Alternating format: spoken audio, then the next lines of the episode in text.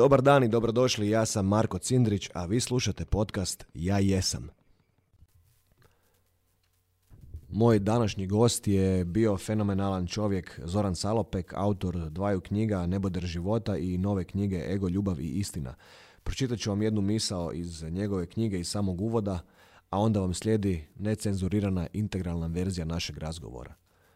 Onaj koji je zasadio drvo znajući da nikad neće uživati u njegovu hladu, tek je počeo shvaćati smisao života. Uživajte. Hvala vam. Hvala da svima dobro, ja. E, pa ajmo šta. E, Ajde, igraj, igraj. Igre, igre, stisni, stisni. E, dobar dan, divni ljudi, dobar dan, divovi. Evo, e, moj današnji gost je jedan predivan čovjek kojeg sam imao prilike upoznat prošli tjedan na provo- promociji njegove nove knjige Ego, ljubav, istina. Njegovo ime je Zoran Salopek. E, spojila nas je isto jedna predivna djevojka Vlasta Prohaska iz Planetopije, koje Planetopija je Zoranov izdavač. I ništa, krenuli smo s piku i kako to na stvari idu jedna do druge, pitao sam Zokija, mogu te zvati Zoki, Apsolutno. Ovaj- Neposrednost. Da mi dođe u podcast i da pričamo o njegovoj novoj knjizi, da pričamo o njegovom životu, da pričamo o nekim mehanizmima života i da vas uvedemo u njegovu štoriju, u njegovo znanje, pa eto, bok. Bok. Hvala na pozivu. Divotica, što bi se reklo. A, vruće? Nije točno kak treba biti. e, pa to da ja pitam. Ovaj, e, hvala ti kaj si došao ko prvo. Apsolutno. E, pa ajmo krenuti odmah u kost. E, s obzirom da, da si napisao neki kratki pasus u tome, s obzirom- ja to ne poznajem, u knjizi e, veliš da je 2017. je bila neka vrsta prekretnice za tebe u smislu kretanja, probavljanja, dobivanja tog znanja kojeg dijeliš sa nama. E, Kaj se točno dogodilo? Je li to bila neka od stepenica do koje si došao ili postojala neka predstepenica di si već bio, di si dotakao, nazovimo ga dnom, pa si onda osjetio to buđenje i postepeni rast? I... Da, dobro pitanja. Te 2017. u principu se laičkim rečnikom desilo buđenje. Jel? Buđenje je trenutak kad odbaciš dualno svijeta i kad shvatiš jednostavno kak stvari rade. To je trenutak kad spoznaš jasnoću. Ja sam nazvao jasnoća, jer u principu sve je isto, a za tebe više ništa nije isto. To je trenutak kad je postaje jasno kako ti funkcioniraš, kako drugi funkcioniraju, zašto smo tu, zbog čega. Sve ti postane jasno i odbaciš jednostavno nevažnosti. Ljudi buđenje smatraju nekakvim jako duhovnim trenutkom, svetim trenutkom. Ja uvijek govorim da sva, sva mistificiranje uvijek proizlazi iz nejasnoće. Buđenje je trenutak kad samo spoznaš šta je vrijedno i šta je važno. I to je sve. Nema nikakve mističnosti u tome, nema Ok. nikakve... Dobro, znači kaj, otvorio se neki prostor u svemiru gdje si imao priliku kontemplirati te stvari ili bio neki događaj koji ti je jednostavno omogućio prostor za kontemplaciju? Događaj. Znači, ja sam u principu, kako sam krenuo, zašto sam te pitao prije podcasta, da li si iz patnje krenuo, znam jer sam ja Ok. krenuo iz patnje, jer su svi krenuli iz patnje. Patnja je dar koji nam je poklonjen da bi se probudili. Da nema patnje, niko se ne bi bavio svojom sebičnošću, potrebu za kontrolom, svojim željama, potrebama, šta hoće i šta neće. Da nema patnje, ne bi se nikad probudili, ne bi shvatili ko smo, zato nam je patnja, nam je doslovno dar. Kad patiš, trebaš reći hvala. Jer to je jedina vražja stvar koja će te probuditi. Daj, ok. Šta to znači u praksi 2017. kako sam rekao, sad sam evo, imao to iskustvo koje ću uskoro upisati, ali ono što je važnije kako je počelo, počelo je mojim podrumom života, jel, teškom obiteljskom situacijom, nasiljem, svim tim, to je trajalo desetljeće i to je meni dovelo patnju. Ja sam stalno bio iskompleksiran, isfrustriran, problemi uvijek nešto, uvijek su mi pucale veze, sve mi je pucalo, ništa nije valjalo. I dvije, sa 19 godina me je tadašnja cura ostavila jer je rekla prekrasan si, ali ja ne mogu više s tvojim frustracijama, kompleksima, plakanjima, padanjima u nesvijest, jel? Stvarno sam bio emocionalno nestabilan u najmanju ruku. I u tom trenutku sam pomislio, ajde idem naći drugu curu, zašto sam se pitao? Pa da se oslonim na nju. Da opet neki novi oslonac tražim. Da skratim, ja sam tad proveo godinama u samoći, ali ja sam šeto, to je bila neka moja vrsta meditacije i jako puno se ispitivao od kud meni svo to sranje i kako da ga riješim, jel? E, kad sam uspio riješiti svoju patnju, onda sam shvatio da, da to ima pravilnosti. Meni se svidjelo, pa čekaj, ako ovo radi za mene, pa to ima neke pravilnosti. Narednih 10 godina sam pratio pravilnosti u svom životu. Zašto? Ako ovo napravimo, onda će se ovo desiti. Ako a zašto ovo radim? A zašto je ovo ovak? A čekaj, ako je to duša, da li ima Boga? Ako ima Boga, zašto je onda ovak? Ako je svemir tu, zašto je svemir? Zašto je život? Ako je duša dobra, zašto ima ego? Ego je neprijatelj. Ako je neprijatelj, neko nam želi zlo, onda to nije dobro.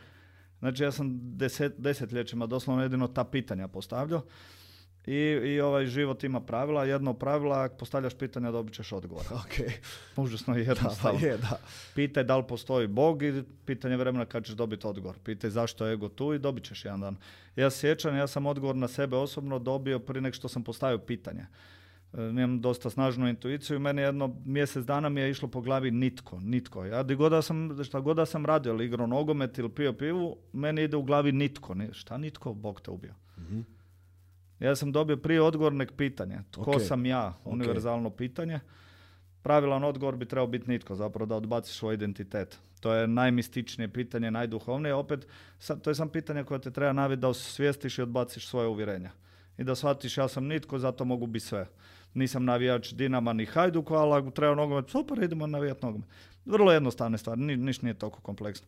I uglavnom, jako puno puta sam dugo postavljao pitanja i onda 2017. sam dobio odgovor na sve. U dvije o, popio sam kamilicu, otišao spat, bio sam u hotelskoj sobi u Belgiji na službenom putu, razgovaramo o budžetima za Rusiju s kojim sam upravljao to vrijeme ovoga, i ne razmišljam uopće o pitanjima koje sam postavljao 20 godina prije. I u dva ujutro sam se probudio, naglo sam skočio iz kreveta i bio sam siguran da je neko u sobi.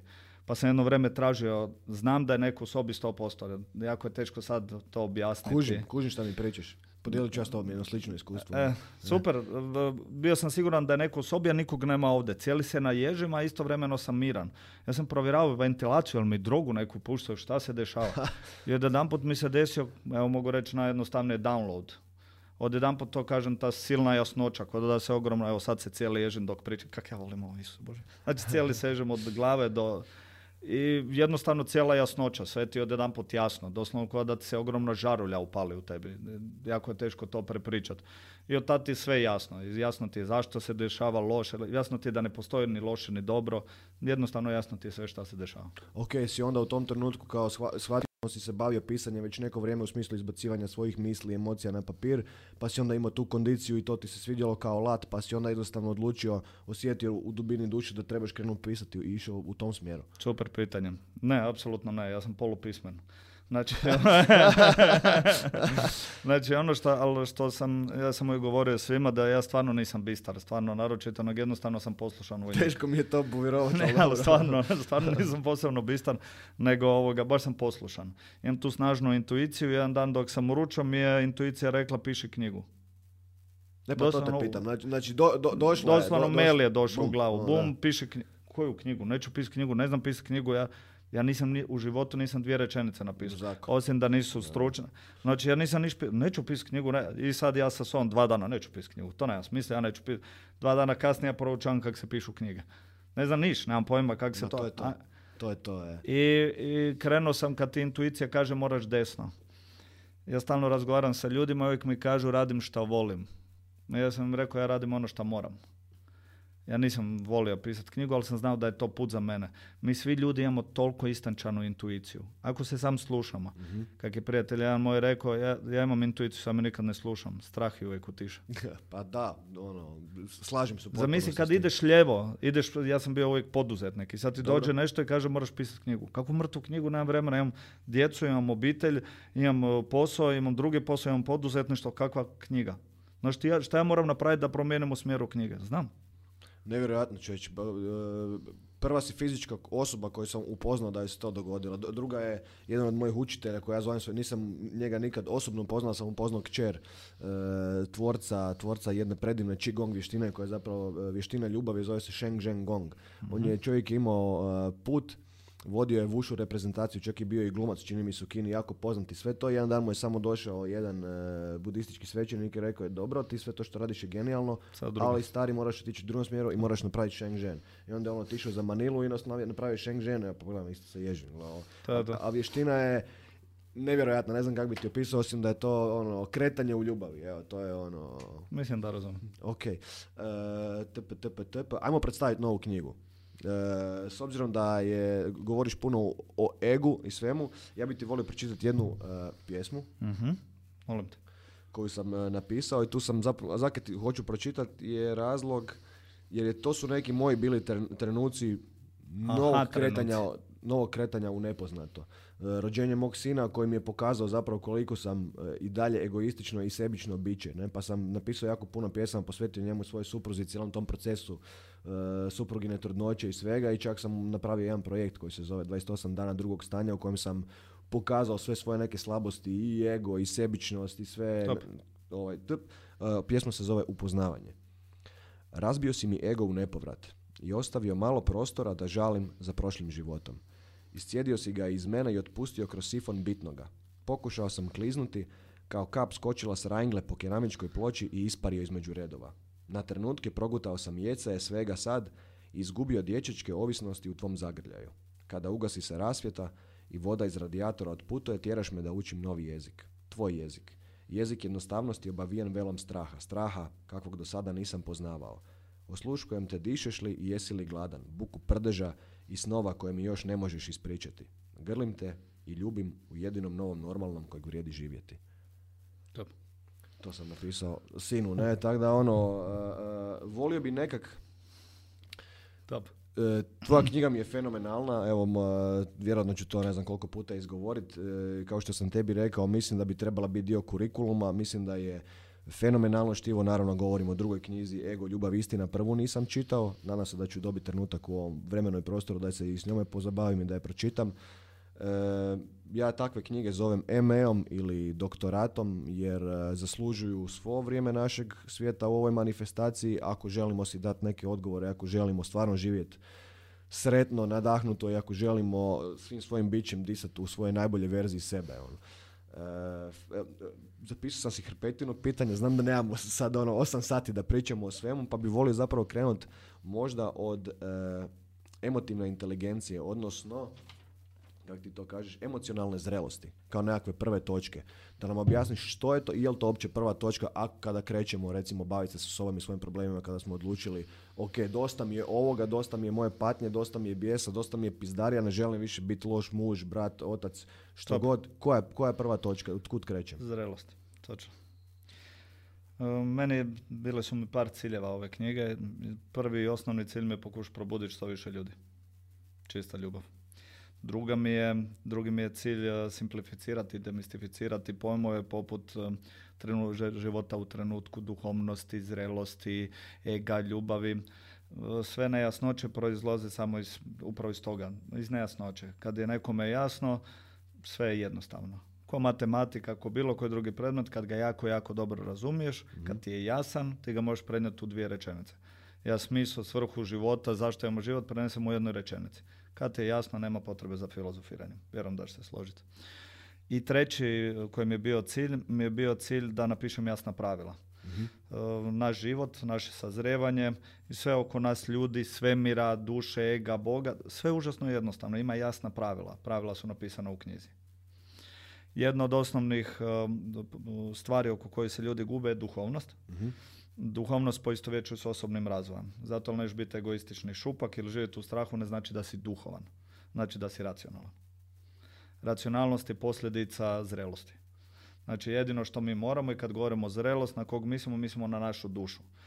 Da, ja volim vrlo praktično govoriti, ne lupetat. Šta znači to u praksi? Došao si sa strahom od samoće u ovaj život ili ti je nametnuta od strane okoline. Jel, nije važno od kude došao, okay. imaš strah od samoće kad ga prevladaš, kako se prevladaju strahovi, suočavanjem sa njih. Ako te strah samoće, odeš u samoću. Kad te jedan dan više nije strah samoće, znači da si sakupio to dušu i da si, to iskustvo i da si sazrio. mm I to je to. Znači integrirao si kad si integrirao. integrirao si. I to je onaj aha, mom, a sad svačam. Okay. Kad shvatiš da je glupo naganjati komade cijeli život, kad shvatiš da je glupo provesti svoje vreme u birtiji cijeli život, kad shvatiš da je glupo tražiti potvrdu vlastite vrednosti kroz materijalne stvari, kad smatraš da je glupo imati samo za okrenut biti sebi, kad shvatiš da je glupo se baviti trivialnostima i površnostima, to su sve aha trenuci. mm I to je to. Znači jednostavno cijeli naša duša, mi smo ovdje sam da bi skupljali iskustva. Kad kažeš aha trenutak, to je kad si ga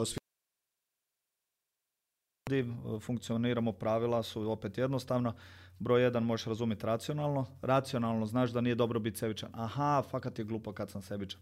Ali opet se posklizneš i opet si sebičan. Sutra i kad se, joj, mora, evo sad se sjetio, prosti, opet sam sebičan. Kad ti više nisi sebičan, ne razmišljaš o tome, znači da ti je došao aha trenutak da si spoznao to. Znači kad dijelima pokazuješ da nisi. Točno to. Jer Ok. dijela su uvijek naša najbolja molitva. Ok. Jasno, apsolutno. Riječi su riječi, a dijela su To je- ništa ne znači, molitve ništa ne znači. Ono što znači su naša djela.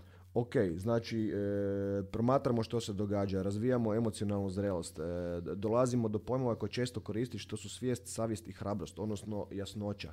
E, da li možeš ta tri pojma provesti kroz neki primjer? Mi sad, Da, da, da, apsolutno jednostavno. Znači, u načelu mi, e, opet pravilo života ti je da mi imamo ego sa jedne strane, ego naš lažni identitet koji nas tjera na iskrivljavanje istine, na laganje, na strahove. Znači, on govori jezikom straha. I s druge strane imamo to nam je dao, to nam je učitelj koji nas tjera da bude bolje. On nam daje zadatke tak da nam stvara strahove. Kad ljudi kažu strahove, ne mislim da se bojiš ko pred nekim kada ti uperi pištolj, nego i straha od tuđeg mišljenja ti kupuješ skupe aute ili namećeš svoje mišljenje stalno ili sad da ne idemo u detalje. To je ego. Isto kako nam je dan e, učitelj, dan nam je i alat protiv učitelja, a to je naša emocionalna inteligencija. Emocionalna inteligencija je naša svijest, savjest i hrabrost. Svijest je, kad kažem e, svjestan sam da si tvrdoglav, samo svijest je kad kažem da, svjestan sam da sam ja tvrdoglav. Ok, Savjest je kad kažem pa ne želim biti tvrdoglav. Pa, žao mi je. Čovjek bez savjesti će reći pa briga me, tvrdoglav sam i šta sad? I na kraju hrabrost, da imaš hrabrosti da kažeš ok, neću više biti tvrdoglav. Svaki put kad budem tvrdoglav ću si lupit čamer i promijenit ću to. Reću ne, oprosti, neću biti tvrdoglav, slušam te. ok, to znači, da li to onda imenuješ istinom? To je onda moja istina, u, smi- u, u smislu ja, pri- ja priznajem da sam tvrdoglava osoba, to je moja istina, To- ja, ću- ja imam muda baviti se sa sobom i svim svojim primjerima u svom životu gdje zapinjem i gdje zapravo pokazujem da, da idem kontra sebe. Točno. Znači, kod istine, s obzirom da je puno pričamo o njoj u knjizi, inače uvijek svi govore meditacija je jedan put ka jasnoći. I potpuno se slađem, ja osobno ne znam puno toga. Ja sam, nisam razvio svoj put, nisam ga ja smislio. Svi mudraci kroz povijest su govorili slijedi istinu i ona će se pobrinuti za tebe. To mi je super mi je taj dio, gdje se referiraš i na Budu, i na Isusa, i na filozofa, ne, A i na što ono, svi, mislim, svi su naši ljudi. Oni su svi tražili samo istinu. Znači, evo, cijeli se ježio. Kak je meni to super. pa evo, čovječ. Znači, smo spojeni sa struju. Baš ono, znači Isus, psihoanalitičari, life coachevi, psiholozi, ma svi traže istu istinu. Mi svi pričamo o istim stvarima. Samo su duhovnjaci uzmeli da, da pričaju o duši, life coachevi i biznis o uspjehu privatnom i poslovnom, a psiholozi o emocionalnoj inteligenciji. Ali to je sve povezano. Kužim, ne, apsolutno kužim šta mi pričaš, jer, jer, jer nikad nisam ja zapravo gledao na, na, na sam taj riječnik iz kuta na kojem ga ti prikazuješ. Ja sam isto više išao u nekom smjeru možda ono istoka u smislu tih budističkih nekih vjerovanja ili e, Ali tog mistificiranje supostojanja. uvijek proizlazi iz nejasnoće. Znači, Buda je govorio isto što Isus. Isus govori isto što i ja, ja govorim isto što Ne, i tobom. To su Apsolutno, sve iste stvari. Apsolutno. Samo kažemo ajmo ne biti tvrdo, ajmo raditi ovo. Duhovnost, kad dođemo do, ovo je sve što govorimo emocionalna zrelost, Dobro. znači koliko ti je jak ego, toliko si emocionalno nezreo. Mhm. Što jači ego, to si nezreli. Odnosno koliko ne poznaješ sebe i koliko se To ne baviš to. sobom, to je toliko Koliko je si- oklop oko tebe veći. Ne? Točno to. Koliko si automatiziran, koliko si na autopilotu, to Ok. si nezreli. Ok. Znači svako dolazi sa svojim egom, svako dolazi sa svojom emocionalnom inteligencijom. Ego ti je izazov, emocionalna inteligencija, to je alat za prevladavanje tvog izazova. Ok. Neko će doći sa slabijim egom, neko sa jačom emocionalnom, neko će brži izazov brže riješiti, neko će mali izazov nikad riješiti. E, Svako dolazi sa svojim izazovom i sposobnost za rješavanje tog izazova. Ego je emocionalna inteligencija. ok. I to čini zrelost. Ok. I to je to. Ok, ti pri- pričaš i o nejasnoćama u smislu kao kad ne kužimo jednostavno kaj nam se događa ili se ne želimo uopće s tim baviti, nego jednostavno smo u nekoj vrsti lupa gdje nam je ok, ono, nemam pojma, patit, biti ono, nezadovoljni sa sobom jer, jer nam je super biti u toj nekoj vrsti patnje. Mislim, ono, e, kaj da, kaj da takvi ljudi rade? Kak da si pomogneš? Ono, Znači, uvijek je, opet pravilo je vrlo jednostavno, traže vlastitu nezrelost. Nezadovoljstvo, depresija, potištenost, ljutnja, bijes, izgubljenost, nerazumijevanje, to je patnja o kojoj sam pričao. Opet samo ti je tu da te osvijesti, da ti lupi šamre, da ti kaže nešto krivo radiš. Ja sam bio u tim trenucima, ja sam bio u trenucima kompletno izgubljen, nisam blage veze imao. Ja bih volio da mi je neko rekao, aj se bavi svojom slabosti. Pusti sad nezadovoljstvo, ona ti je posljedica. S njom ne mreš ništa napraviti. Ako se osjećaš nezadovoljan, ne mreš ti ništa tu napraviti. Možeš čekati da prođe, ali tak, svi smo osjetili patnju, šta radiš? apsolutno. Čekaš da prođe. Ma, pa naj, to je naj, Ideš na pivu s dečkima, traje, e, stari, znaš kaj mi se desi? Ja bih volio da mi je neko rekao, ajmo naći tvoju slabost. Koja je tvoja nezrelost? Šta, šta misliš da tebe najviše sputava? Ajmo razgovarati o tvojoj nezrelosti. Jel namećeš mišljenje? Jel nemaš svijesti? Jel ne razumiješ stvari? Jel te baš briga kad si izločest? Jel nemaš hrabrosti? Jel ne kužiš ništa? Ajmo razgovarati di, ti je, di, je, di je minus. E to bi mi kompletno otvorilo oči. Ja bih volio da mi je neko to rekao kad sam bio manji ja. To je sve u redu. To što si nezadovoljan i nesretan, to je stvarno sve u redu. To je posljedica tvoje nezrelosti. Ajmo vidjeti je nezrelost da te pokušamo izgraditi. Kužim. Da ti pružim ruku. Znači, to je poanta. Poanta je samo da ne možemo ljudima lagati. Ne možemo reći, ako si nezahvalan ti mantra i onda ćeš ti postati zahvalan, a i dalje ćeš biti sebičan. To tako ne radi, igrica nije napravljena tako. Kužim, da. Ako hoćeš biti zahvalan, makni svoju sebičnost. I zahvalnost će ti doći kod dar. Nećeš morati razmišljati o njoj, sam će ti se desiti. Aha, znaš kako sam sretan danas na dobrom danu. Ja ti to ne mogu objasniti dok ti ne maknemo sebičnost. Ne možeš ti biti sebičan i očekivati da ćeš biti zahvalan.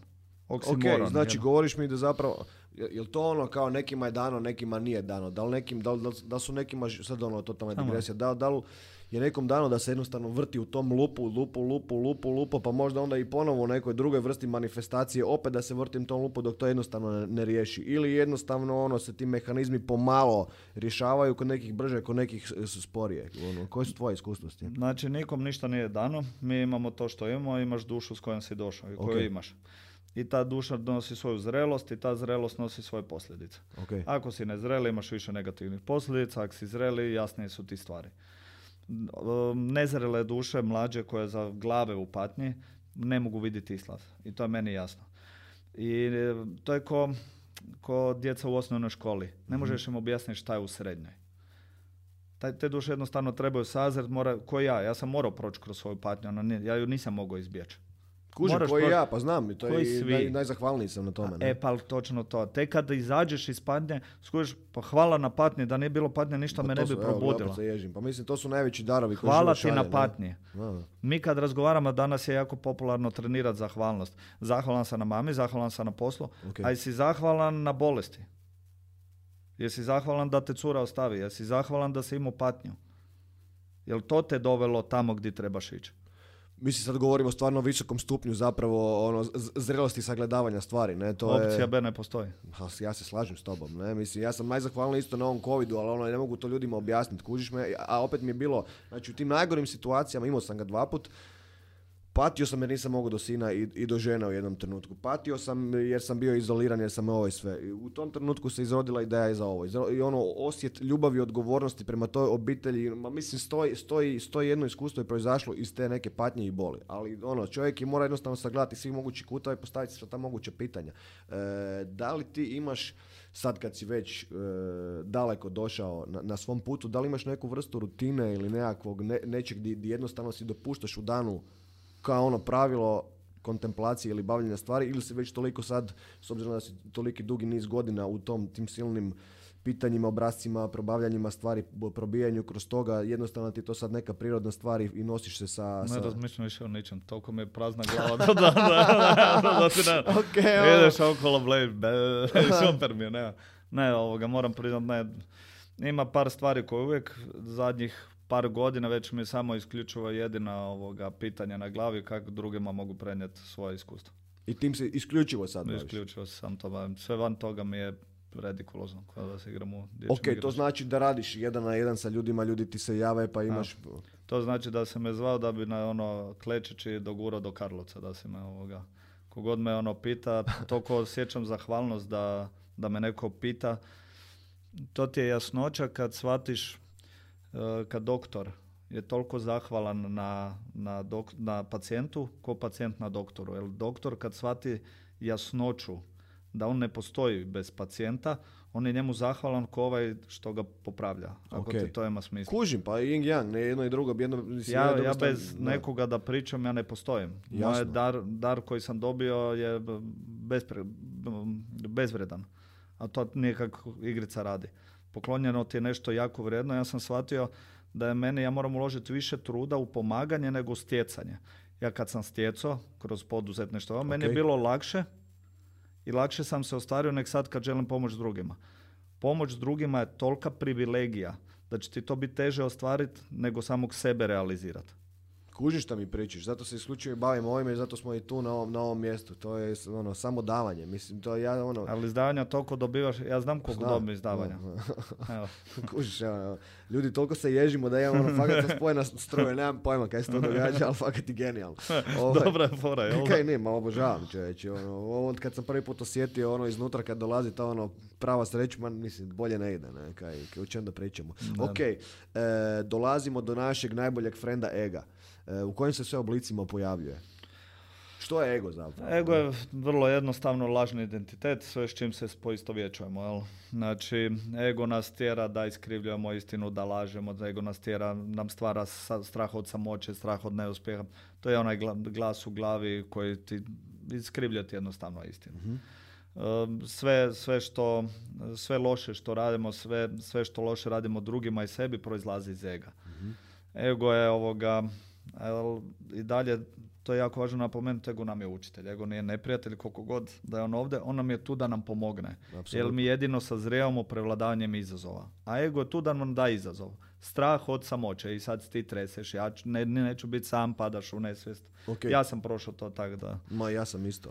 Svi smo, svi smo. okay. Ali to je super, svi smo u istom brodu. Pa jesmo, da. I kad jedan izađe iz broda, šta hoće napraviti? Da drugima ruku, daj odi da ti pomogne. Pa su postojimo, ja mislim da je to onaj kazna. Znaš, isto ono, smo. Pa da, kad čovjek ono skuži da smo u supostojanju, da zajedno funkcioniramo na ovom tu nivou, kaj znam. Jako impresivno, čak, čak nije da su postojimo, nego smo potpuno isto, jedno smo.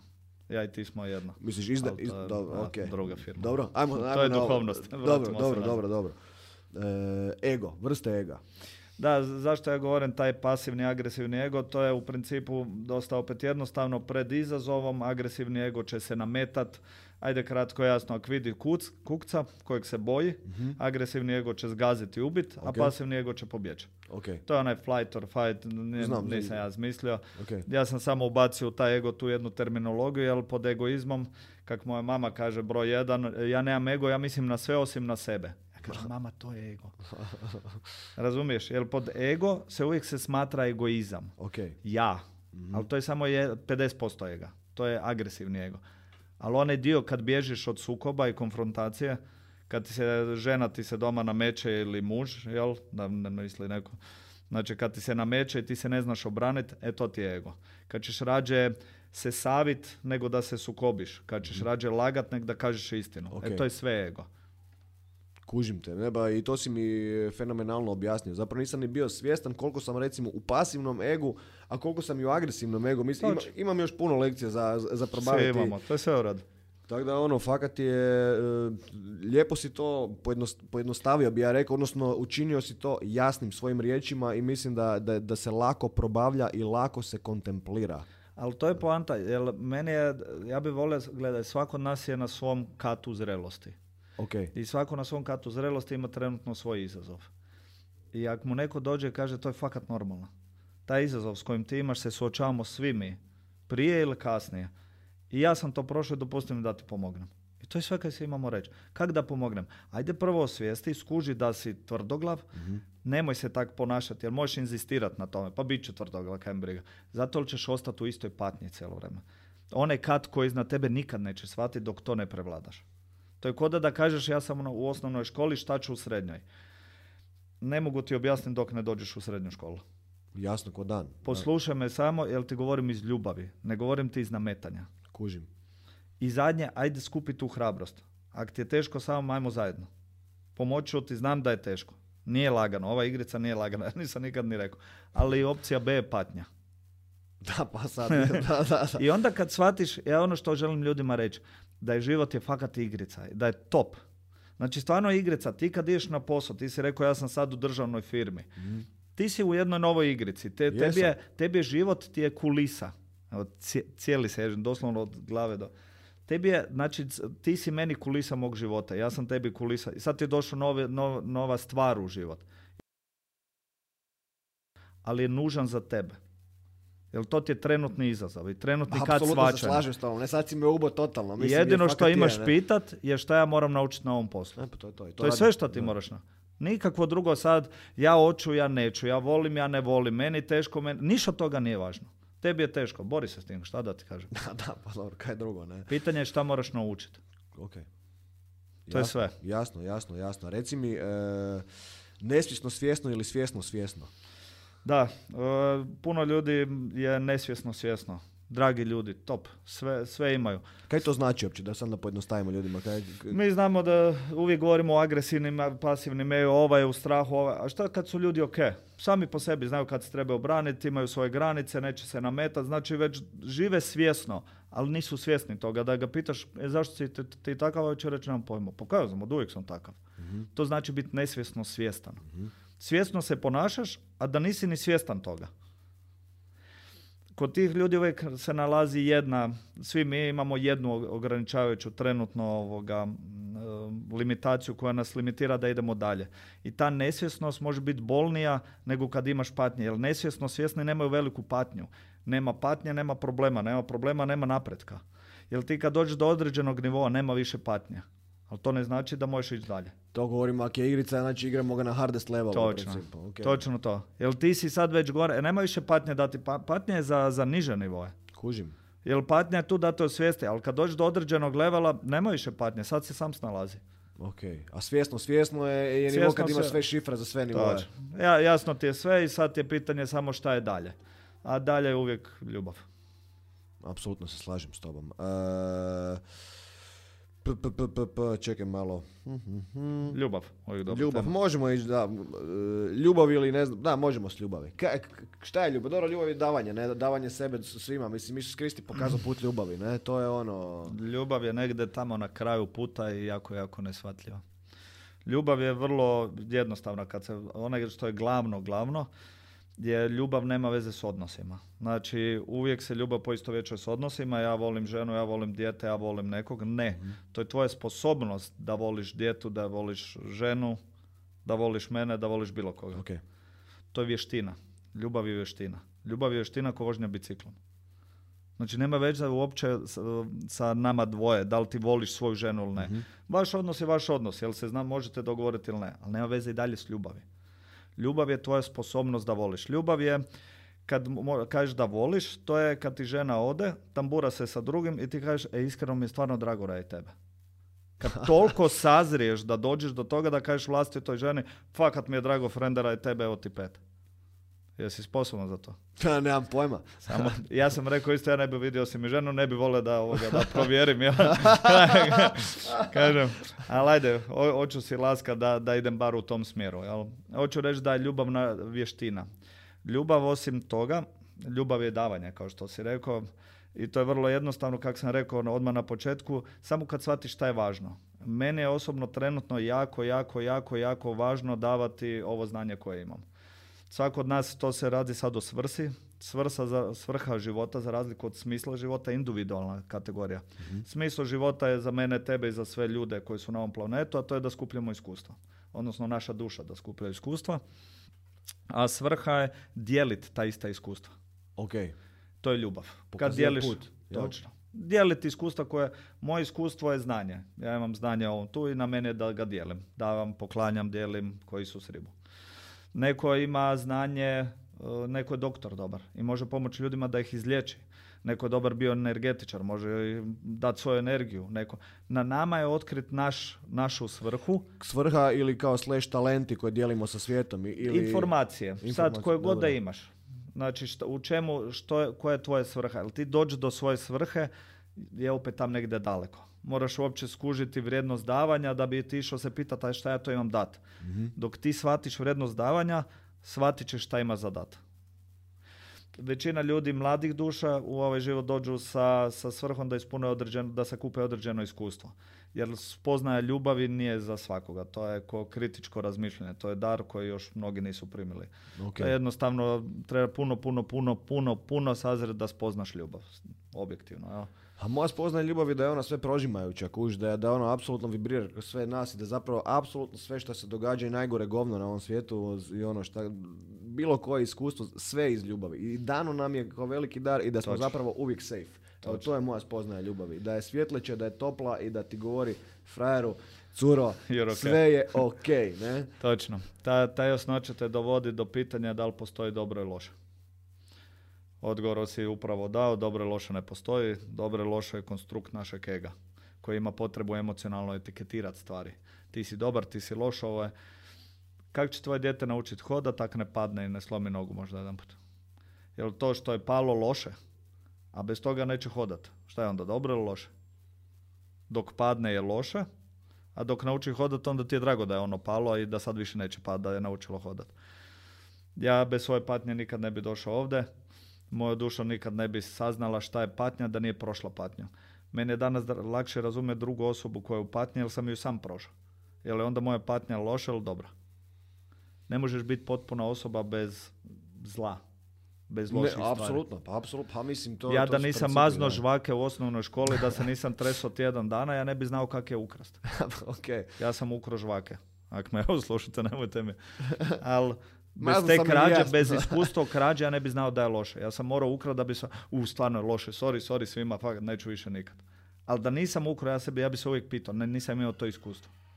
Kužim, znači, e, govoriš nam, svi smo dobili određeni set iskustava koje je naša, du, koje naša duša izabrala i kroz koja mora proći da bi jednostavno došla do iduće stepenice. Točno Sad to. koja to jesu iskustva, to je individualna stvar. Sad neko uvijek, uvijek govorim, znaš, ja sam imao 10 godina i sad se moraš naredni 10 godina do 20. tući s tatom. Obiteljsko nasilje, iskustvo i sad kažem pa to nijedno dijete ne bi trebalo proživjeti. Istina, ali ovo dijete je postalo ovo što je zbog tog iskustva. Ko će mi reći da je bilo loše? Ako ja koji sam ga proživio kažem izvrsno iskustvo. Moja žena je, nažalost, iskusila silovanje. Ona je sama rekla, ok sam sad s tim. Sad više nemam nikakvu emocionalnu prema tome. Trebalo je deset godina da se riješi tog osjećaja srama i ostalo. Kad sam joj pomogao da se riješi toga, je reklo, pa to je isto samo iskustvo. Ja sam rekao točno to ljubav, pa to je samo iskustvo. Da, wow. Jel traumatično iskustvo? Pa više nije, jer svako iskustvo bez emocionalne etikete je samo iskustvo. Znaš, kad si napravio pizdariju u osnovnoj školi, bilo ti jako neugodno tjedan dana, danas se smiješ tom iskustvu.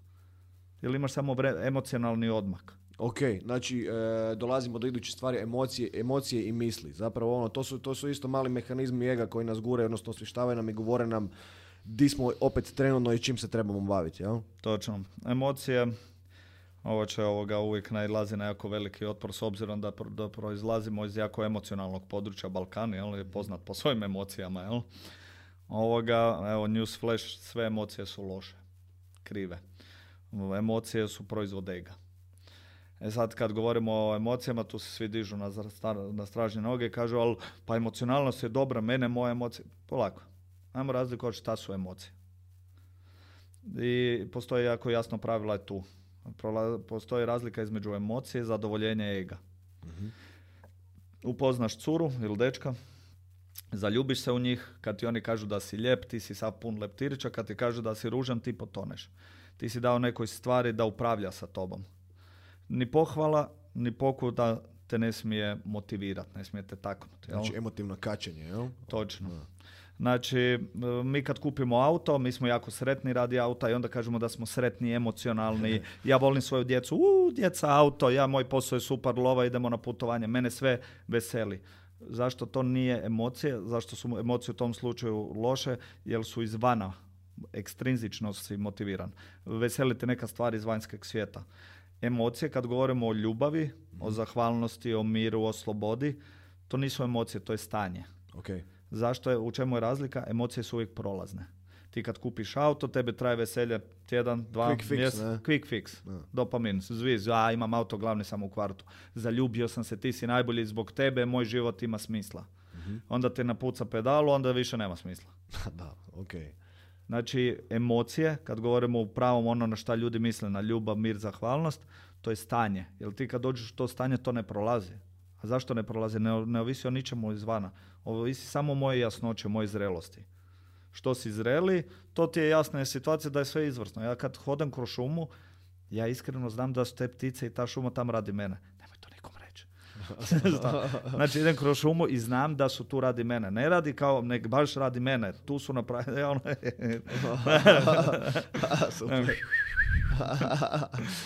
Razumiješ? Okay. Znači, taj osjećaj jasnoće ti donosi tako, da, znaš, i sad dođe, meni je zrušio potres hostel. Pa srušio je, sve ok, došao sam, išao sam popravio, digao sam pol milijuna kuna kredita, zabio se u kredu i popravio sve. Znaš kaj treba? Poplava. Ja sam došao doma, uzeo, spustio si muziku i lopato ovoga vodu izvana. Cijeli stan mi je bio pod poplavom. Poplava, poplava, ajmo, idemo spred. Znaš, poplava ne bi otišao ako se ja nasekirao. Dobro, to govoriš sad o preuzimanju odgovornosti. Znači, i, To ono- govorimo o emocionalnoj re- reagiranju. Ok, odnosno prilagodbi na situaciju ili... Točno, odnosno o nereagiranju.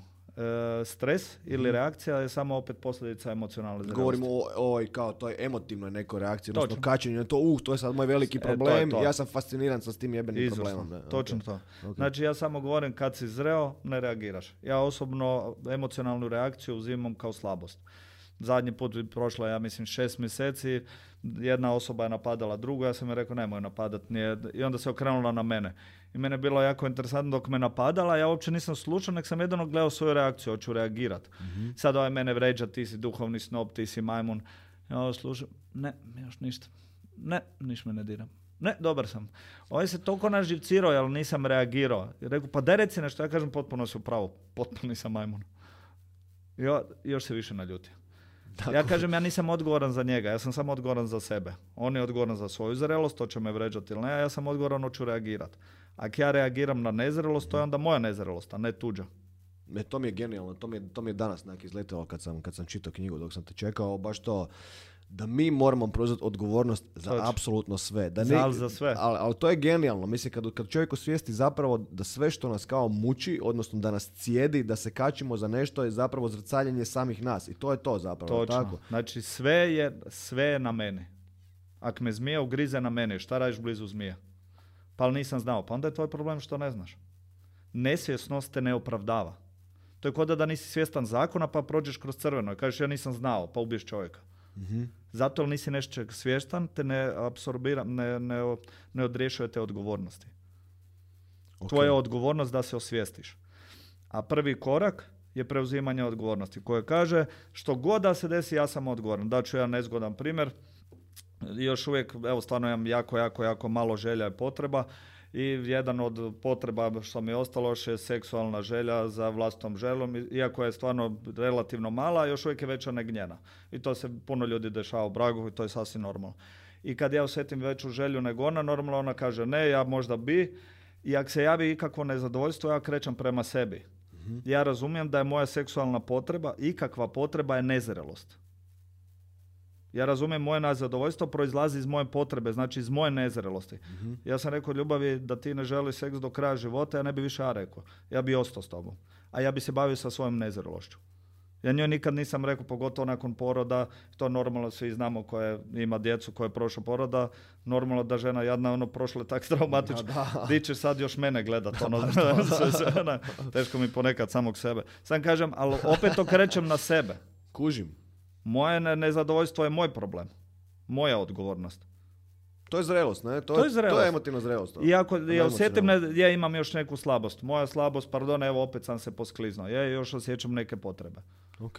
Ali bar znam da, sam, da je istina da sam ja kriva, ne ona. Nisam ni ja kriv. Odgovoran sam.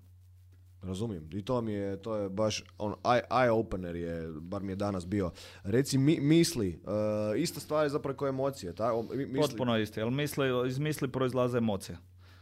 To je to, jako nesvjesno. Ja, ti nešto napraviš, ja sam na tebe zavis, zavistan, jel, javlja mi se nekakva ljutnja i bijes.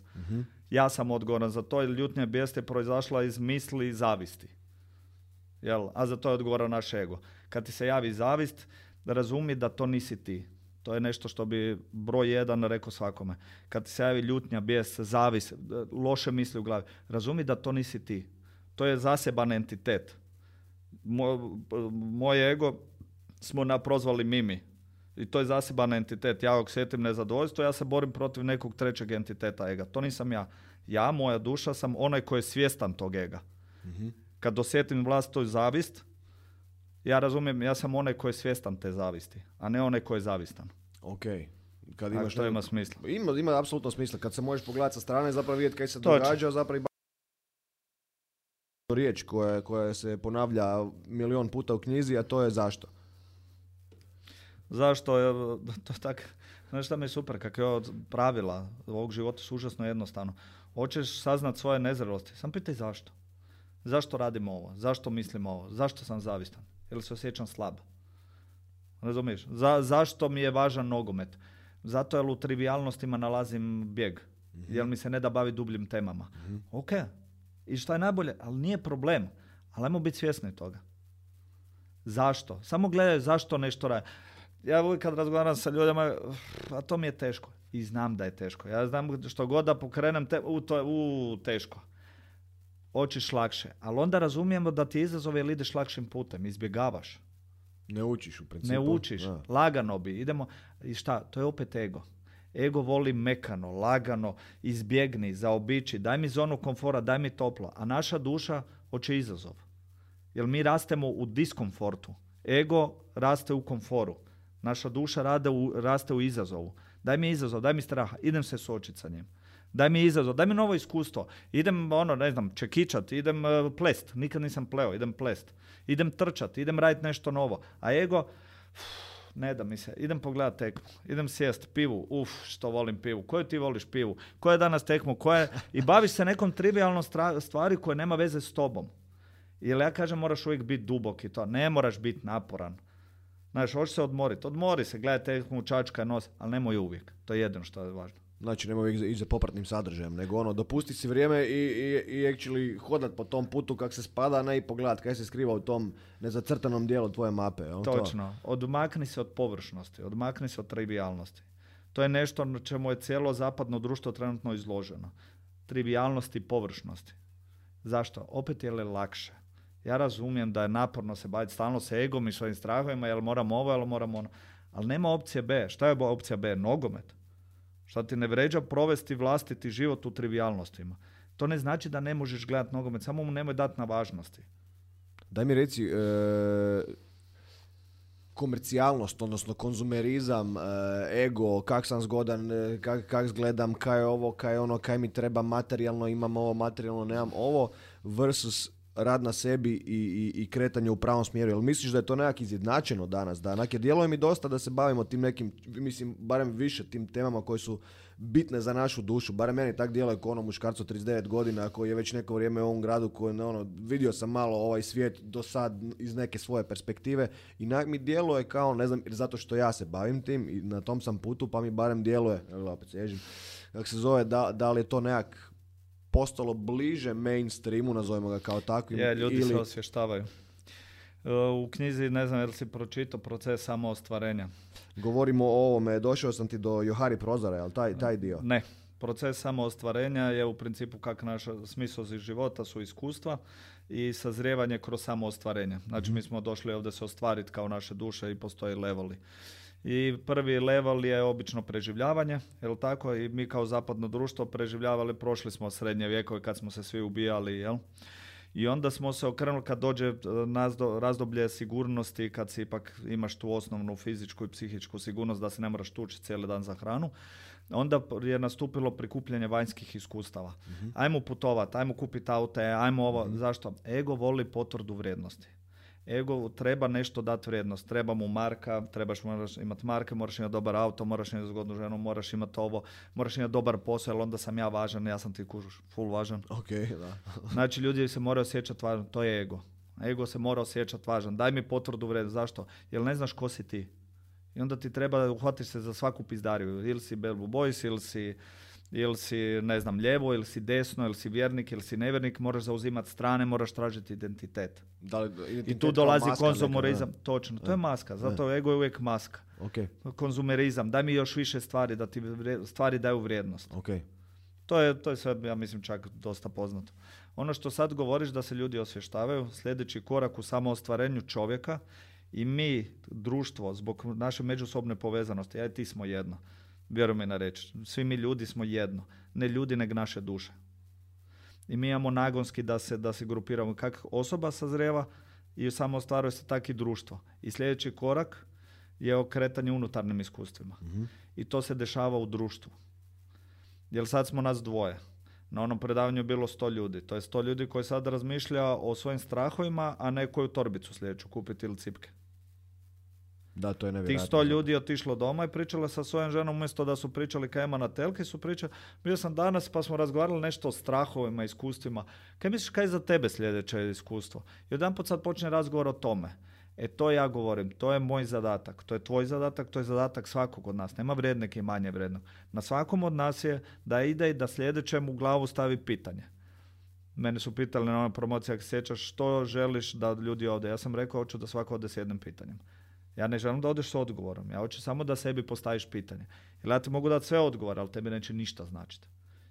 Na Da, tvojoj razini kužim. zrelosti tebi samo treba jedan odgovor. I taj odgovor će te dovesti do sljedećeg pitanja. To pitanje i ta, ja ti želim taj ciklus pokrenuti Znači davanje, odnosno da, da- da- darivanje ljudima dara budnosti zapravo. Točno ne? to. Samo da, da si počneš pitanja postavljati. Da, da umjesto da gledaš tekmu i razmišljaš ko je sad prešao iz kojeg kluba u koji ili koja je sad torbica dolazi na tržište, da se pitaš "A zašto sam jučer bio sebičan, to je fakat bilo glupo. Ili ono, šta bi trebao naučiti na ovom poslu? Ona moja šefica koja me maltretira, ali bi se trebao sukobit i konfrontirati ili bi se trebao povući? Jer je u njoj izazov, gdje je istina? I odjedanput ti je kompletna svijest se menja. Jer mi ljudi imamo nešto što se zovu zrcalni neuroni. Znam to, da. Ja kad sam sretan, odjedanput ćeš ti postati E. sretan. Naša svijest se prenese drugdje. S Kako? si takav si, ne? to je Ode to. da, ali to je užasno. To, to su tak- zato ja kažem da je sve logično. Ja što god da kažem, mora biti izuzetno logično. Mora biti bullet proof. Jer govore svi logika te neće daleko dovesti. Logika će te dovesti svuda. Jer sve, cijeli, cijeli ovaj život je igrica koja je matematički napravljena, ima pravila. Jedino će te logika dovesti tamo. Jer mora biti logično. Nema nikakvo, svako mistificiranje proizlazi iz nejasnoće. I to je sve. Ok, uh, zb, zb, zb, Duhovnost. očekivanja drugih. To me zanima. Da- to- to- mislim da je, to, da je to velika zamka za, za, za veliku većinu, ne uključujući i mene. Očekivanja drugih, ne ono, hodamo po, hodamo po cesti i sad nekom, ja sam glumac, nekom me pogleda, ja gleda nešto liči, on vidim neke poglede, odmah, odmah kreće neki razgovor u glavi, joj, bog te mazo, šta sad, znači, onda da se što prije maknem odavde, znači nisam dobro, znači nisam dobar sam sa sobom, nisam zadovoljan sobom, Točno. automatski tražim neki odgovor, micanja, negdje neki bijeg, bježim, ne, i, mi, i ono, Super. Opet isto. Zašto? Zašto bježim? Samo to. Zašto bježim? Zašto mi je nelagodno? Zašto po mene je stalo kaj oni misle o meni.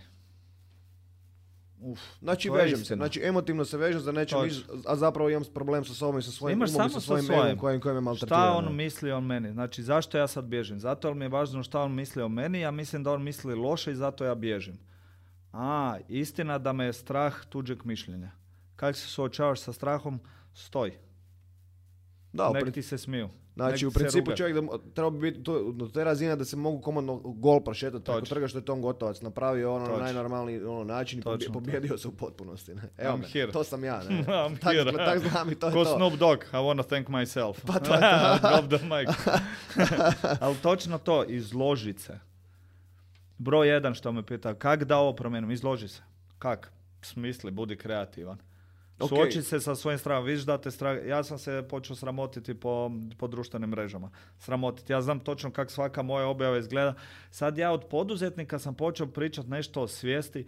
Ja točno znam šta mi govore po ljudima. Kaj sad ovaj izvađa? Kaj? Ja, ja, ja čujem doslovno. Ja osjetim energiju u sobi. Nakon godinu i pol sad evo pri- primjećam da više ne osjetim tu energiju. Sad više nije toliko smiješno. Sad je već, aha, pa ček, možda nije glupo. Pa možda nije. Znači, Ali ja sam kri- se spreman izložiti smijavanju.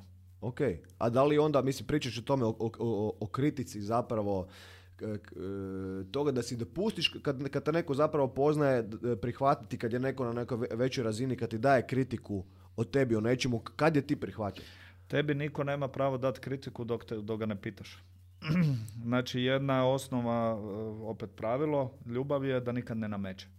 Ja imam pravo pričati samo dok me se pita. Ja da sam htio nametat, a to sam radio veliki dio života, jer sam agresivni ego po prirodi, ja sam cijelo večer znao otići na tulume, popit tri pive i uđ- uzet neku nevinu dušu i objašnjavati joj svoje istine do tri ujutro. I jedan dan mi je došlo, isu koji sam ja šupak. Ja sam shvatio da je nametanje čisti egoizam. Trebalo me, ko što sam rekao, ja jako sporo učim, jel trebalo me. I ja sam shvatio, ja želim ponuditi ovo znanje, ja moram ići pisati knjigu. Jel onda ja ponudim. Onda me ti pročitaš moju knjigu i kažeš, ček, ovo je super, i onda me pitaš, Zorane, jel bi došao da mi objasniš? Jako rado i hvala ti što me zoveš, ono od srca ti hvala, ono od sve ljubavi. Ali da je došlo do ovog trenutka, ja sam pet godina morao u tišini pisati knjige. Jer da ponudiš, ti treba pet godina, a da nametne mi treba sekunda. Kužim. Sorry za trg. Voda mi je otišla u krivom smjeru. Očito. ovaj, e, Ljubav ne nameće. potencijali. Naši potencijali. Kako da dođemo do naših potencijala? Kako da dođemo do toga kaj naša duša stvarno hoće zrcaliti ono, ono što smo već spomenuli, talenti i... i- Intuicija. Intuicija. Odgovor je intuicija. Svako od nas je ima, zato mora maknuti ego. Ego, ti kad kažeš ja moram lijevo, ti neš biti siguran ili ego ili intuicija. Što više utišaš ego, to više si sposoban čuti svoju intuiciju. Svi ju imamo, samo ju ušutkamo. Ma ne, ne može to biti. Ma ne, to nema smisla. To je glupo. E, taj strah, ta sumnja sa kojom se boriš. Sumnja je jedna velika manifestacija ega.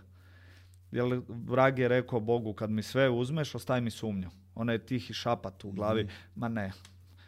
Ja sam svoju sumnju u četiri mjeseca rješavao.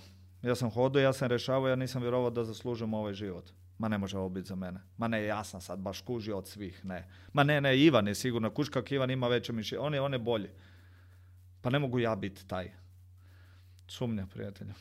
Znači, hoćeš mi reći da svaki put kad čovjek osjeti strah, Svaki to mu govori halo Bing, Ajmo igra. to je, to je put Igra. Tu moraš ići, ne? Točno. Kad osjetiš slabost, moraš se suočiti sa njom. Moraš ju riješiti. Slabosti ima u knjizi popisano, slabosti od obične, da ne možeš priznat ne znam, da imaš stalno mišljenje, da namećeš, ima toliko sla- da nemaš svijesti, da nemaš savjesti, možda da nemaš hrabrosti, možda da zamjeraš, možda da odugovlačiš, možda... Ima stotine i tisuće slabosti koje ego nam is, iskrivljava istina na sve moguće načine. I na nama je da se potrudimo naći te slabosti i prevladat. A sve nagrade će doći, nećeš morat pitat za njih. Doći će same. Ok, hrabrost, jel, jel moguće, ono, kužim, zapravo ono, imam odgovor u glavi, ali hrabrost, Ka- kak da, evo, ne, ne, nemam, nemam snage otići u bilo kojem smjeru. Izvrsno. Onda nemaš. Da li možeš ili ne možeš, u oba dva puta si u pravu. Mi moramo razumjeti da, da mi ljudi nismo isti. Mi mislimo kad imaš pet ljudi od 40 godina da smo mi svi isti ili imamo 40. To nema nikakve veze. Osoba od 18 godina može biti sto puta zrelija od gospođe od 80. To smo vidjeli, jel tako? Imaš baku koja cijeli život je ista.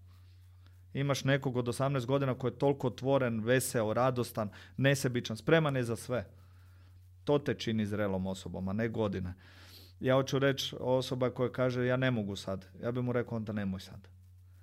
Ponekad nismo napravljeni, nis, sad nije trenutak. I ljubav prema sebi je oprostiti i reći sad nisam dovoljno jak.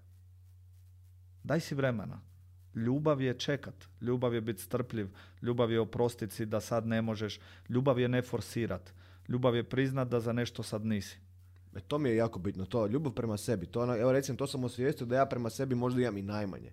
U tom smislu, zato sam ti rekao kao taj patos i ovaj, ta, ono, ta, taj, e, ovaj, pasivni, ovaj, evo, Pasivni, kako ga da. ti imenuješ. Koliko je to bitno? Na koji način da ga prakticiramo? Kak da se, kak da se, kak da se više volimo? Kak da se više zagrlimo kažemo si sorry? Kak da si kažemo ma dobro je, znaš, ono, dobro je frajeru, dobro je djevojko, dobro je ženo, ono, sve ok, ne? Istina. Znači, zato toliko pričamo o istini, ti kad dođeš u određenu situaciju i sad se sukobiš sa ženom, sukobiš se sa nekim i sad doćeš, um, tobom vlada neka slabost. Pitaj istinu šta je. Osvijesti. Vrlo jednostavno prepoznaj, da narodnim rečnikom razgovaram, jel? Prepoznaj da tobom vlada slabost. Oprost je najhrabrija odluka koju možemo donijeti. Ali iskrenan oprost. Ne oprost, ovo, re- oprosti i onda Da, te da. pogodim nogom u jaja na sljedeće. Ljubav je dat, ne tražiti nazad, nemoj posuđivati. Ako nešto daš, daj, nemoj tražiti nazad. Mi ne razumijemo ko- da su to sve odluke. I ako su ti nesvjesne odluke, i dalje su tvoje odluke. Oprost je, na primjer, odluka. Ti kad, eh, kad si slabi, kad si pogriješio, kad odeš doma, pitanje još se udarat po leđima, je tvoja odluka. Ili ćeš reći, znaš šta, ovo ću si oprostiti, ok, zajebo sam. Sorry. Znači, nemaš nikom reći sorry nek sebi. U poslu ja nikad ne bi postao poduzetnik da nisam ocu oprostio. Sad neko može pitati kakve veze ima oprost oca sa tvojim poduzetničkim putem. Jer ja da nisam oprostio, ja bi ostao u zamjeranjima, u slabostima. I te iste za slabosti i zamjeranja mi ne bi dopustili da donosim teške i racionalne poslovne odluke. Ne bi vidio stvarnost kakva je. Znači, opet se vraćamo na onu točku, to iskustvo mi je bilo potrebno da Točno. budem upravo u ovoj Točno točki to. sad, da mogu raditi to, I da to bi ti se dao ovo. manifestira i na prijateljstvu, i na poslu, i na, i na svemu. Jer posao, ljubav, obitelj, to je samo naša e, uloge u životu gdje testiraš svoju zrelost. To je to. Ono, pravila su stvarno su vrlo jednostavna. Daj mi reci sinkronicitet, jel ti to isto znači ono, da, da si sinkroniziran sa svim kretanjima ovog svijeta i da, da apsolutno dolazi sve u pravom trenutku, u, u pravo vrijeme i da jednostavno ne, ne postoji krivo ili točno, nego postoji Točno. jednostavno... Postoji- mi kažemo da, ja, ja volim reći da ti život nikad ne da ono što ti hoćeš, nego ono što ti treba. Vrlo, evo opet se vraćam, strah od samoće i tebe sad konstantno ostavljaju. Ok, i onda kažeš, ja, ja uvijek naletam na glupe tipove. Ne, nale, u načelu si u pravu, ti naletavaš na glupe tipove koji su tu da ti pomognu da prevladaš svoj strah od samoće. Tek kad ti kažeš, pa ja sam sama skroz ok, tek onda ti može doći neko ko će ti ostati u životu. To ti je sin- sinhronicitet. Da jednostavno ono što jesi kad si ti zahvalan, kaj ćeš privući? Nekog koji odbija odgovornost? Znači Nikad. govorimo o prihvaćanju. Znači prihvaćam, to je to, to je sad u ovom to i to je moja istina u ovom trenutku. Točno. Znači, zato ja uvijek kažem, samo pitaj šta moraš naučiti u ovom trenutku. Nemo analizirati. Izgubit ćeš se onom overanalyzing. Samo pitaj, tu sam di jesam, šta ja sad moram naučiti u ovom trenutku. Ja sam sad na poslu i meni je doslovno, ja bih htio ići dalje. Super. Šta moram naučiti? Moram naučiti objektivno evaluirati sebe, svoje prednosti i nedostatke. Sam ja stvarno dosta dobar za ovaj posao ili nisam? Ili da li sam dovoljno jak da otvorim svoju firmu? Da li je sad vreme? Da li mogu objektivno gledati stvari? Znači šta ja moram naučiti u ovom trenutku? To je, to sve što je na nama. I to je sinhronicitet o kojem pričaš je kad si dovoljno zreo, privučit ćeš svoju zrelost. Jako je jednostavno. Ako misliš da je, da je kriva vlada za stanje u društvu, privučeš još tri mamla za koje misle da je kriva vlada u ovom društvu i da su svi krivi osim tebe. To mi je super, to ne znam jesi, ja pretpostavljam da jesi naletio na svom putu na, na Čopru, ne, na Dipaka Čopru. Čuo sam, čuo sam. Za On govori zapravo o tome da to, da to nisu univerzalne istine, nego jednostavno to fakat nije naša istina jer se digla cijena goriva, ili je otišao plin gore, ili je sad manjak ne znam čega, ne znam čega, ali, ali nam je uvjetovano zapravo da možemo lako povjerovati u to, u takve stvari. Ko, kak se ti nosiš s tim stvarima? Jednostavno ne vjeruješ u njih ili jednostavno prihvaćaš odgovornost, ok, ako je sad takva situacija, ja ću sad neke ono, Ali ja nemam šta razmišljati o stvarnosti. Moj jedini zadatak je prihvatiti stvarnost. Digla se cijena goriva na 15 kuna. Onda se digla. Šta imam tu uopće razgovarati sad? Jel ja, Znači, to je to, to je- nezrelost je uopće razgovarati o tome. Stvarnost na tebi, tvoj, stvar zrelosti je prihvatiti stvarnost. Srušio mi se hostel, došao je potres, ja se ujutro probudim, e, hostel je na Hero, znači pol milijuna kuna. Ja nemam o tome šta razgovarati, ja jedino kak da ga popravim, to je jedino što... Korona, spomenuo si koronu, jel? Dođe korona i sve se zgasi. I to je stvarnost. Jesi primijetio koliko je ta stvarnost izazvala patnje? jako puno, da? Jako puno. Da mi reci, što misliš da, da smo mi bili dovoljno zreli da nam to ne izazove patnju, jel bi se ta stvarnost uopće desila? Naravno da ne bi, ne? Razumiješ? Mi smo svojom nezrelosti prizvali tu stvarnost. Ali bila potrebna. Ali je bila potrebna. Zašto? Ljudi su stali, razmišljali, izašli su svi demoni, jer kad si ti u perpetuum stalno se kreće, kreće se, kreće, ti nemaš vremena razmišljati. E, moram ići na posao, nemam vremena. Evo ti vremena. Da, pa baš to, da. Pa čekaj, ali ne, pa ne želim vreme. E, sajmo razgovarati zašto, zašto ti smeta mir. Mir uvijek izaziva demone. Da, da si bio miran, pa možda ti se ta stvarnost ne bi ni desila, ali ti ne bi bila potrebna. Mhm. Jel onda moguće gledati da nam je pandemija zapravo dar koji nas je natjerao da sazrijemo? Ja mislim da je. Ili je to kraj svih krajeva i to je ono što je zabilo zadnji čavo u ljes i kraj goriva, to je najgora stvar. Evo nas, 2023. da smo živi. Živi smo, ideš dalje. Nisu svi, ali no, To ti je bio običan izazov. Ja o koroni sam ukupno u tih par godina razgovarao 30 sekundi. E, jes čuo da je korona... Jesam, jesam, jesam. I? Dobro, evo, tu je. Na mene samo kako ću reagirati na tu stvarnost. Ja o stvarnosti nikad ne razgovaram. Ubojstva su, sad je ovo, sad je ono, sad se desilo, da evo sad je korona, sad je inflacija, sad je potres, sad je... Ali ne mogu razgovarati o tome, ljudi. Ja nemam šta razgovarati o tome. Možeš me pitati za moju reakciju na to. Kako reagiraš? Ja kažem ne reagiram. Gotov razgovor, mi nemamo šta razgovarati. A, super. Razumiješ? Pa. Sad je pitanje na mene šta ću raditi u ovom. Ja, ja sam odlučio, ja ću posvetiti se svojoj obitelji u toj. I nama je bilo fenomenalno. Mi smo stalno bili u šumi, sad sam još više zaglavio šumu, konstantno sam u šumu počeo sa grli drvačem, nema me pitati. Nije važno, ali znači, ću samo sam, da, ali samo sam fokus preusmjerio. ok. ok, šta me ova nova stvarno želi naučiti? Da stanem. Stao sam. Ako ja ne znam stati, to je moja nezrelost. Ok, e, zadnje pitanje, možda, još dva pitanja vezano za knjigu, jer e, mislim da je sve jasno napisano u knjizi. Ljudi kupite knjigu u izdanju je Planetopije, e, Ego, ljubav, istina. Ego u smislu nasljeđivanja. Kada kopiramo ponašanje, obrazce od svojih roditelja, od svojih, kad smo mali do svoje treće godine, šeste godine i kupimo ih i furamo ih dalje. To je sve, to je, isto ih moramo, šta sam te zapravo htio pitati? Htio sam te pitat, da li nasljeđujemo ego? Da, vrlo jednostavno. Ovoga, mi smo, to se zove emocionalni otisak. Vrlo je jednostavno, evo, ne znam, imam jako dog prijatelja Sinja. Sinj je mjesto gdje su uvijek malo svi tvrđi, to je takvo povijesno. I normalno ako nakon šest generacija su svi bili tvrdi, zašto? Jer si iz surovog okoliša. I ako si konstantno su svi tvrdi, pa ne možeš ti izaći meka nakon 62 generacije. Šta ti moraš razbiti? Moraš razbiti generacijske traume. Naprimjer, moj tata je bio alkoholičar i njegov tata je bio alkoholičar. Na meni je bilo da stanem sa tim i da kažem dosta, to neće ići na moje dijete. Generacijske traume. Znači zašto? Užasno je jednostavno. Kako nasljeđujemo plave oči, tako nasljeđujemo i nečiju ljutnju. Ako se ljutio moj deda i moj tata, na meni je da to zaustavim. Negdje trebamo stati. Na nama je, na primjer, to ti imaš dijete, si rekao, na tebi je da sve svoje nezrelosti slomiš da se ne bi prenijele na njega. Zašto? Jer naša djeca uče o ponašanjem, a ne slušanjem. Ne možeš ti reći djetetu, super ti je šuma i otići s njim u trgovački centar. Ali ti je šuma super, a tata zakaj mi idemo u trgovački centar. Moraš biti miran, sine. A kaj si ti ljud stalno? Mhm. Znači, vrlo jednostavno mi imitiramo druge kak smo razgovarali i nasljeđujemo. Mi kak nasljeđujemo genetiku u svemu, tak i emocionalnu genetiku nasljeđujemo. Ok, koliko ti trebalo da napišeš knjigu? Znam, prvo, prvo si izdao 2019. Točno, tri i pol godine tišina. Stari moj, ne ovo je, jer je, me- meni je fascinantno koliko je to zapravo napisano kao blueprint, odnosno... Točno. Znači, nisi mogao bolju reći reći. Ja sam radio pravilnik, ja, ja bi, ja bi napisao za, zakon, pravilnik. Jer to su pravila po kojima se život odvija. I sad neko je, sjećam se jedna gospođa rekla, ja, ja bih htjela više od ljubavi. Nije ovo romantizirana verzija. Ovo je stvar da ti objasnim što točno ljubav je, kak se dolazi do nje. Ako hoćeš romantiziranu verziju, kupiti romane. Ja sam, nisam za romane. Ja sam ovdje da objasnim kako motor radi. Mhm. A sad meni se ne sviđa kako motor radi. Ali to je tvoj problem. Ja ti samo kažem tak radi, a sad jel ti se sviđa, ne sviđa, to mislim manje važno. Ja sam htio napisati vrlo jasna pravila, jer 2017.